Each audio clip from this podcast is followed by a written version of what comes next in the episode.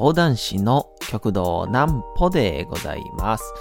皆様10月の26日も大変にお疲れ様でございました。10月の27日になってすでに数分が経っておりますが、お休みの準備をされる方、もう寝るよという方、そんな方々の寝るおともに寝落ちをしていただこうという講談師旭堂南歩の南歩ちゃんのおやすみラジオ。このラジオは毎週月曜日から木曜日の24時から音声アプリサウンドクラウドにて配信されております。そして皆様からのお便りも募集しております。お便りは旭堂南歩公式ホームページのおやすみラジオ特設ページから送ることができます。内容は何でも結構でございます。ねえねえ聞いてよ南歩ちゃんから始まる皆様の日々の出来事や思っていることなどを送ってください。送ってくださった方には、ご希望の方には南歩ちゃんグッズをプレゼントしますので、住所名前をお忘れなくというわけでございましてね、そんなわけでございまして、もう今日で10月の最後の週に、なりましてですね、10月の26日今日何の日ということでございまして、今日はですね、1979年にですね、3年 B 組金八先生がスタートしたという、すごくないですか。だって金八先生って僕が中学校の頃もやってましたから、だから僕が14歳から16歳ぐらいの中の時ですから、14歳だから僕の15年前ですよね、15年前から2005年ってことは、5年とまあ言ったら27、8年、ドラマをやり続けてたってことですよね。いや、すごいですよね。で、まあ、その初期のメンバーとかで言うと、あれでしょ、杉田薫さんとか、マッチーとかっていうことですよね。で、ちょうど僕らの全盛期で言うと、上戸彩ちゃんとかね、今は、チーム何なんだろう、平成ジャンプなのかな、早乙女くんやったっけな、当時はシューっていう名前でね、シュー、ドラッグを憎めっていう、その、突然ね、寝る前に僕の意味のわからない金八モノマネを、聞かされておりますけどもね。そうそう、それがちょうど僕らとしてはすごく印象的で、本当にだから、だいたいこう僕らぐらいの年齢、もしくはちょっと下ぐらいかな、までは、金八先生いつぐらいの時みたいな、その金八先生の尺度で、わかるっていう、その年齢生まれた時期がわかるっていうのが非常にこう面白くてですね、まあこのもう少し上の世代になってくると、これが多分水戸黄門誰がやってたみたいな話になるんでしょうけど、まあ水戸黄門といったらね、多分まあ僕らはあんま知らないんですよね。なんか正直里見光太郎さんとその、一つ手前のなんだっけかな、ちょっと、ひげのおじいちゃんのね、はかのいう、あれしかわからないんですけど、そこら辺のね、出演者とか水戸黄門役しかわからないんですけど、っていう意味では僕らもその金八先生ってのはもうめちゃくちゃ衝撃でしたから、だってまず上戸彩さんが出てた時は、いわゆる性同一性障害って言って、上戸彩さんは女性の体を持ちながらも中身がこう男性として育ってしまったっていう、まあ、いわゆるまあこういう、まあ、性のこういわゆる同一性障害ってまあ言われますけど、まあそれがまあ時が変わって今ではもう LGBT という言葉で、まあ、いわゆるそれは人としての性の個性なんだという分野に変わったってことは、あの頃からもさらにまた、変わってるってことですよね。社会がまた歴史が常識がっていうのが変わってるっていうことなんですけど、当時はだからあれいつだったかな、僕小学校やったと思うんですけどね、小学校なりに見ながらもなんかめっちゃ覚えてますね。ワンシーンめちゃくちゃ覚えてるんですよ。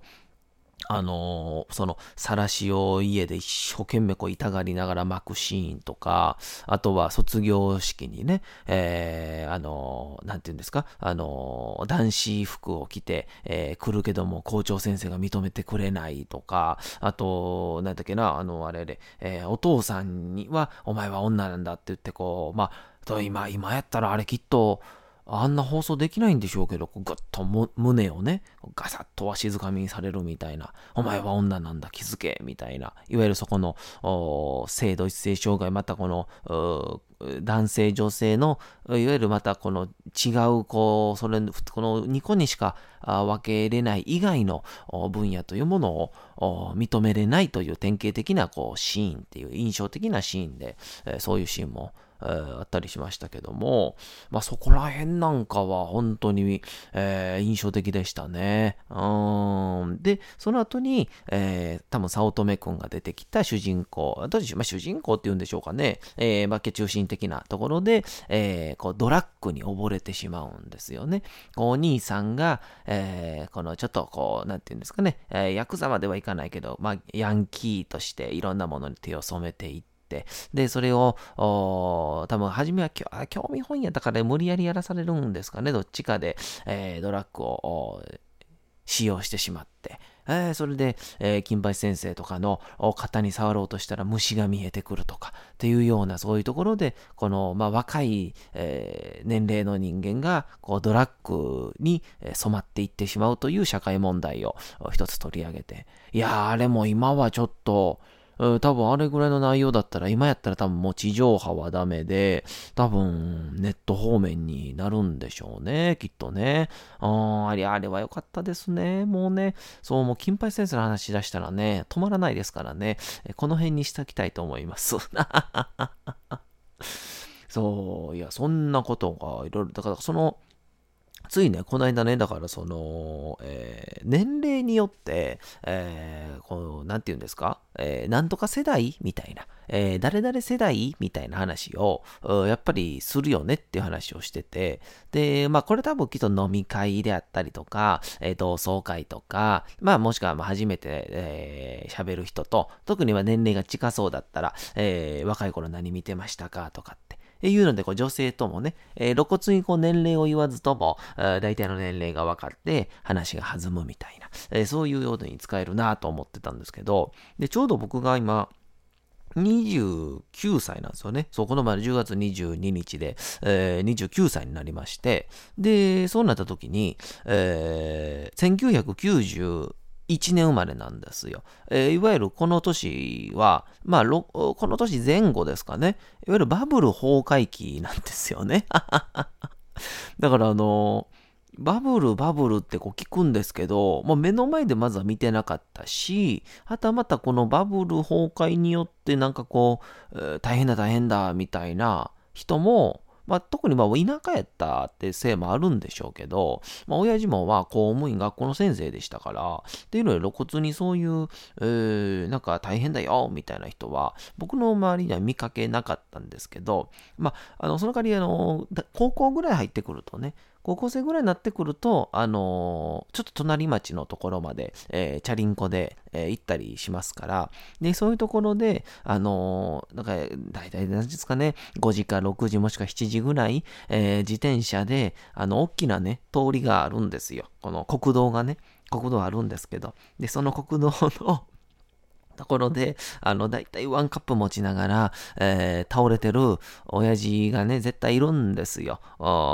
私の地元では、僕の地元では絶対にいるんですよ。で、そしたら、そのおっさんとかが、もう意識朦朧としてるから、やっぱ当時高校生ですから、そんなほっとけませんからね。もう今やったらこれやばいなと思いますけど。どうせこれほっとってもまた正気戻して家に帰り寄るわっていうので声かけないんですけど、当時としてはそんなもう、あ、やばい声かけなっていうので、声かけてましたから、で大丈夫ですかとかって言ったら、もう大体があれはな、バブルの時にな、なんかもう経営破綻してな、それで借金全部せやってんけどな、それ全部ほったらかしてな、嫁に逃げられてるなーっていう話を永遠と聞かされるっていう絶対笑ったらダメなんですけども、当時はなんか、ああそっか、そうなんかやっぱこうなんていうんですかね、この、クリーンな、世の中にしすぎるなっていう考え方あるじゃないですか。これ結構僕も賛成派で、もっと典型的で言うと、怪我をして初めて刃物の怖さを知るんだみたいなことは言うじゃないですか。もうそれと一緒で、やっぱりダメな大人いっぱいミント玉あかんなと思いますよね。ダメな大人は、これはいわゆる、なんていうんですかね、いい悪い、ダメ、いいとかって、差はね、それぞれなんですよ。うん。でも、やっぱり失敗してる大人を見るから、勉強しようと思うわけですから。そうなんですよ。これ、意外とね、不思議なもので、人間って最近思うんですけど、いい成功してる人を見るとですね、これなんかどっちかというと人間って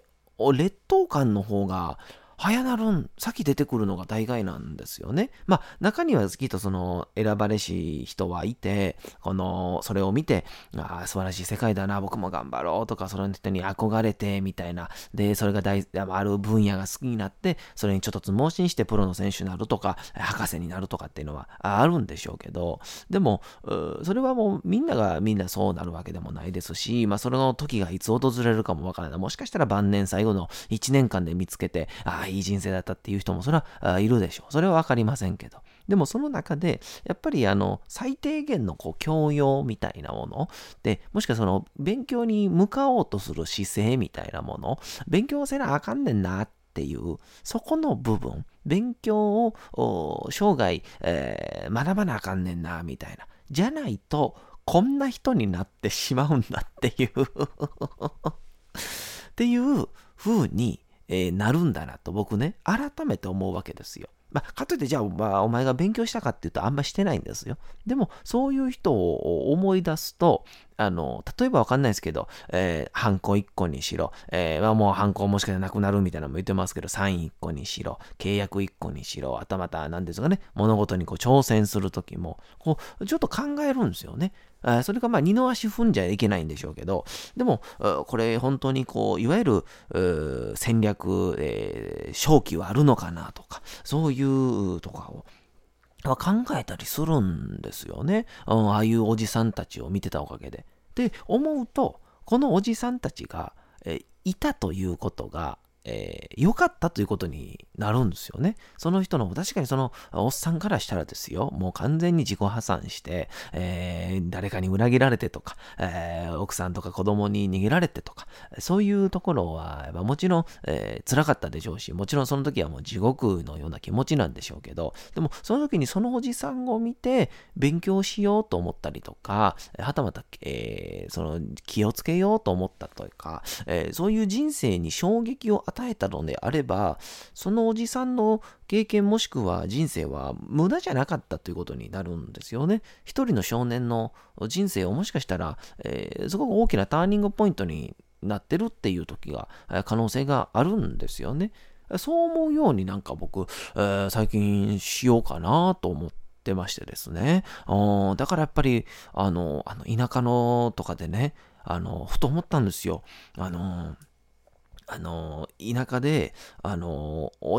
の口癖、大人が集団がいるでしょ。大人の集団がいて、そこに僕とか子供がね、何人かいて、で、親戚の集まりでもいいですけど、大体大人の、例えばダメなこと、例えば下品なことを言ったり、なんか失敗をしたりとかっていうのを、隣のおじさんがその場の空気をごまかす、また子供に対して言うジョークはもう決まって、この一言なんですよ。こんな大人になるなよっていう、ギャグでね、こんな大人になったらあかんでとかって言うんですけど、あの言葉って、僕そういうことだったんだと思ったんですよ。なんかね、どういうことやねんってことなんですけど、さっき言ったような、その言葉によって、で子供自身が、いわゆる自分自身の人生を見つめるというか、もしかしたら自分の人生の末路にこの人がいるかもしれない、途中にこの人のようになるかもしれないって、一つある意味、大人の階段を登らせるような、そういうような、ああいう発言を、無意識のうちに大人たちはしてるんじゃないかなっていうのを、この前ですね、ふと思いましてね、だったんで、最近僕もやっぱ子供とか、ちっちゃい子供とかにね、基本的に僕はマウント取られるタイプなんですけど、商店街とか歩いてても、おい、ナンポって呼び捨てされるタイプですから、ナンポちゃんみたいな感じで、ナンポちゃんなんとかやでとか言われて、で、そういう子供たちに、改めて言うのはですね、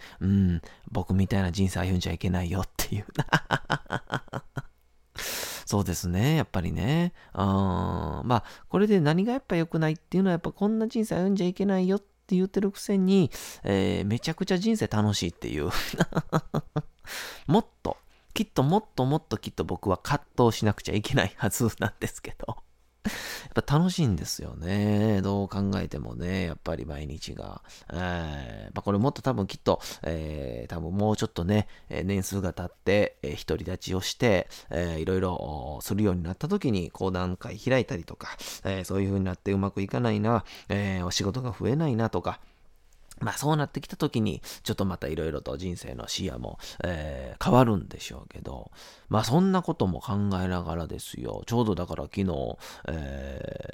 MC 有香、プロデューサーの有香とですね、ちょっといろいろ話してたら、一つね、二人でちょっと合点がいったところがありまして、で、これ一応最後にね、ちょっと言ってね、次のコーナー行こうと思うんですけど、とにかく有香と極道南歩に、共通していることですね、それはもうたった一つで、辛さに弱いっていう辛さに弱い、だから例えばわかんないですけど、これ毎日こう、例えばこの配信もやってますよね。配信やってるけど、それをもう徹底的にこの毎日お互いにダメ出しを出しつつ、すごい高みを目指してやると、おそらく半月で2人はギブするだろうっていうどちらかがね、ギブすると。で、例えばわかんないですけど、自分自身たちをもっと追い込んでいこうって言って、どんどん宣伝を増やしていこう、もうドアトゥードアやって営業で宣伝に歩こうみたいな、そんなんすると多分途中で、嫌になると。俺たちは何のためにやってるんだみたいなこと言い始めるみたいなことを話してて、っていう意味では2人の共通して、またそれが長続きする1個の理由っていうのは、一番はとにかくそんなに頑張らないっていうそこの一点があるからじゃないかっていう話になりましてですね、どんどんさらにそれの僕がですね、そこに拍車がかかっておりましてですね、DJ 有香からプロデューサー有香からですね、もういろんなこれどんなこんなんどうみたいなアイディアをもらうんですけどね、にこやかに笑いながらね、ちょっと厳しいですねっていうこれね、でもね、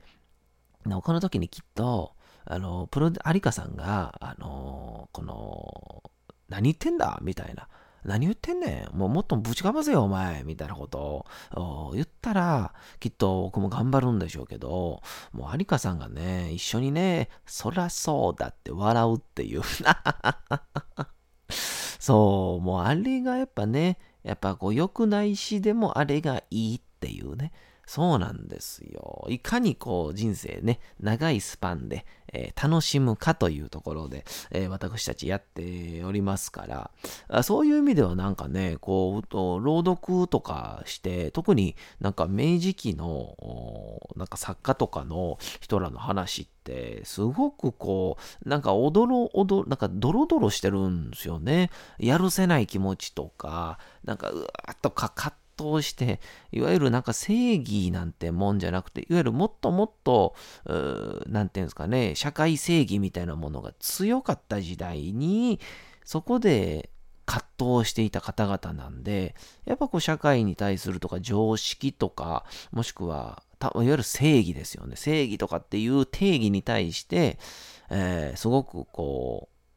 正面からぶつかった作品が多いので、やっぱ読んでて楽しいんですよね、すごく。そんなわけでございまして、本日もそのちょっとドロッとしたテイストの、うとうと朗読会に参りましょう。お次のコーナー行きましょう。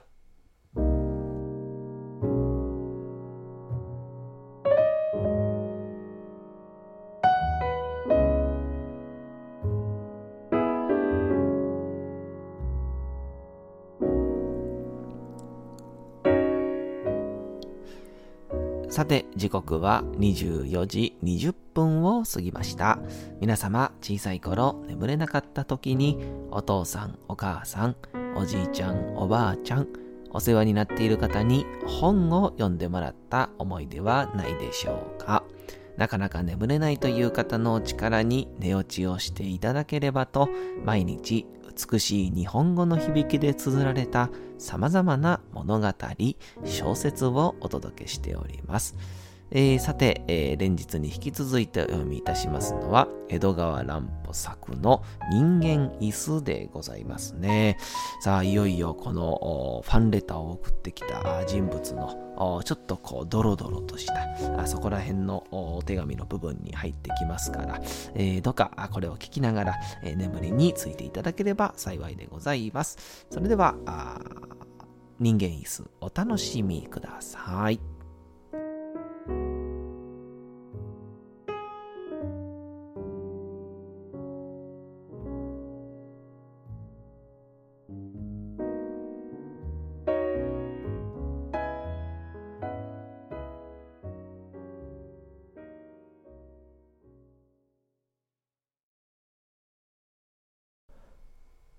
人間椅子、江戸川乱歩。ところが、いつの場合にも、私のこの、ふんわりとした紫の夢は、たちまちにして、近所のおかみさんのかましい話し声や、ヒステリーのように泣け叫ぶ、そのあたりの病児の声に、妨げられて、私の前には、またしても、醜い現実が、あの灰色のむくろをさらけ出すのでございます。現実に立ち返った私は、そこに、夢の貴公子とは似てもつかない、哀れにも醜い自分自身の姿を見出します。そして、今の先、私に微笑みかけてくれたあの美しい人は、そんなものが全体どこにいるのでしょう。その辺に、埃まみれになって遊んでいる汚らしい子守女でさえ、私などには見向いてもくれはしないのでございます。ただ一つ、私の作った椅子だけが、今の夢の名残のように、そこにポツンと残っております。でもその椅子は、やがて、いずことも知れぬ、私たちのとは全く別な世界へ、運び去られてしまうのでは、ありませんか。私はそうして一つ一つ石を仕上げるたびごとに言い知れぬ味気なさに襲われるのでございます。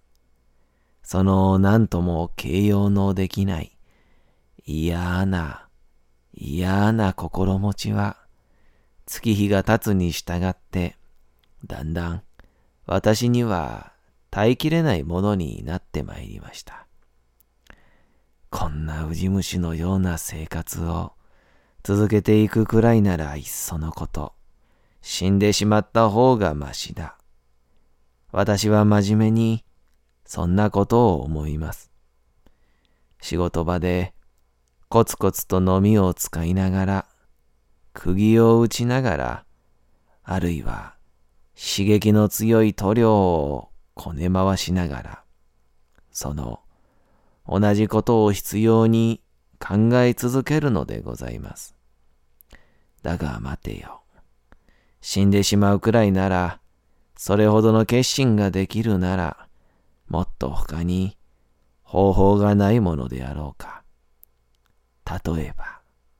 そうして私の考えはだんだん恐ろしい方へ向いていくのでありました。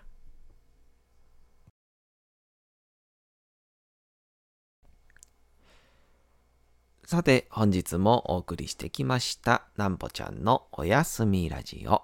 改めてにはなりますが、このラジオは毎週月曜日から木曜日の24時から音声アプリサウンドクラウドにて配信されております。また金曜日24時からは旭堂なんぽの YouTube チャンネルにておやすみラジオとは打って変わってなんぽちゃんの夜更かししちゃっていいじゃないと題したライブ生配信を行っております。チャット機能などのコメントもいただきながらの生配信ですので、ぜひともお越しください。そして皆様からのお便りを募集しております。お便りは旭堂なんぽ公式ホームページのおやすみラジオ特設ページから送ることができます。内容は何でも結構です。ねえねえ聞いてよなんぽちゃんから始まる皆様の日々の出来事や思っていることなどを送ってください。送ってくださったご希望の方にはなんぽちゃんグッズをプレゼントいたしますので、住所お名前をお忘れなく。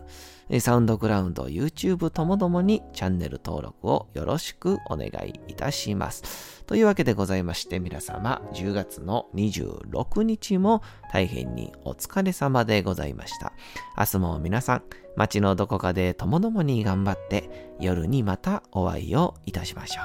う。なんぽちゃんのおやすみラジオでございました。それではおやすみなさい。すやすやすやーん。